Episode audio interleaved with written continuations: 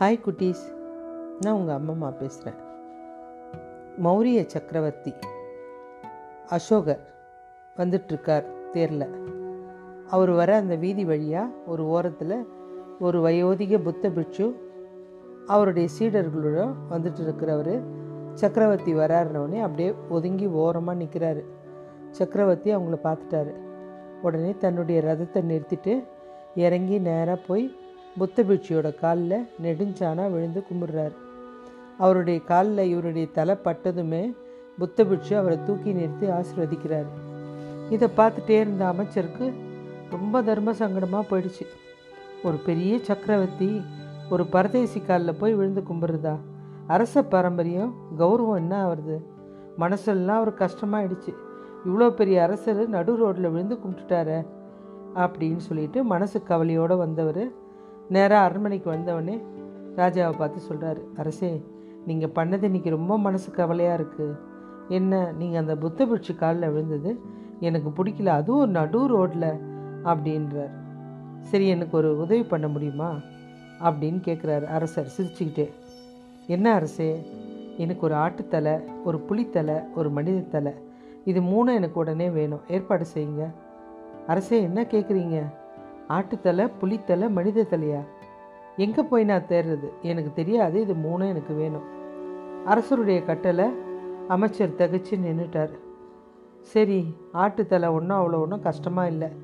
ஒரு இறைச்சி கடைக்கு போனவொடனே அங்கே ரெடியாக இருந்தது வாங்கியாச்சு. புலித்தலைக்கு கொஞ்சம் அலைய வேண்டியதாக இருக்குது. அன்றைக்கி தான் ஒரு வேட்டைக்காரன் போய் ஒரு புளியை வேட்டையாடிட்டு வந்ததுனால அவன் ஈஸியாக கொடுத்துட்டான் அந்த புலித்தலையை. அப்போ மனித தலைக்கு எங்கே போகிறது எல்லா இடமும் தேடி கடைசியில் கிடைக்காம ஒரு சுடுகாட்டுக்கு போய் அப்போ தான் ஒரு பெணம் வருது.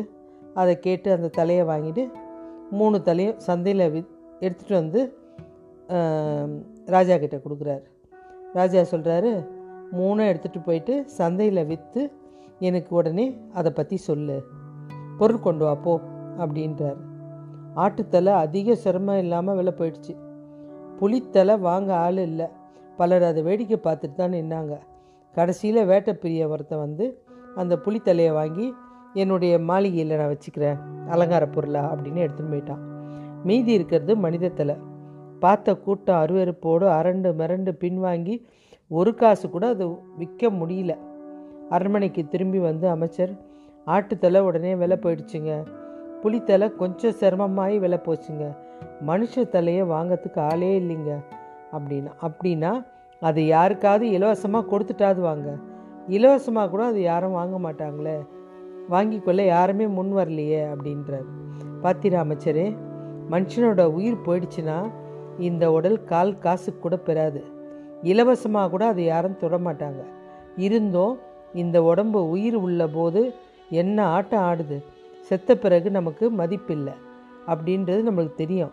ஆனால் உடலில் உயிர் இருக்கும்போதே நம்மிடம் எதுவும் இல்லைன்றது உணர்த்ததுக்கு தான் ஞானிகள் அத்தகைய ஞானிகள். எதுவுமே இல்லைன்னு உணர்த்துறது தான் ஞானிகள். அத்தகைய ஞானிகள் விழுந்து கும்பிடும்போது என்ன தவறு?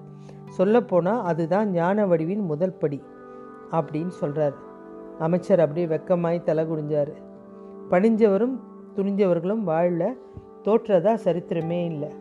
ஓகே குட்டீஸ். பாய்.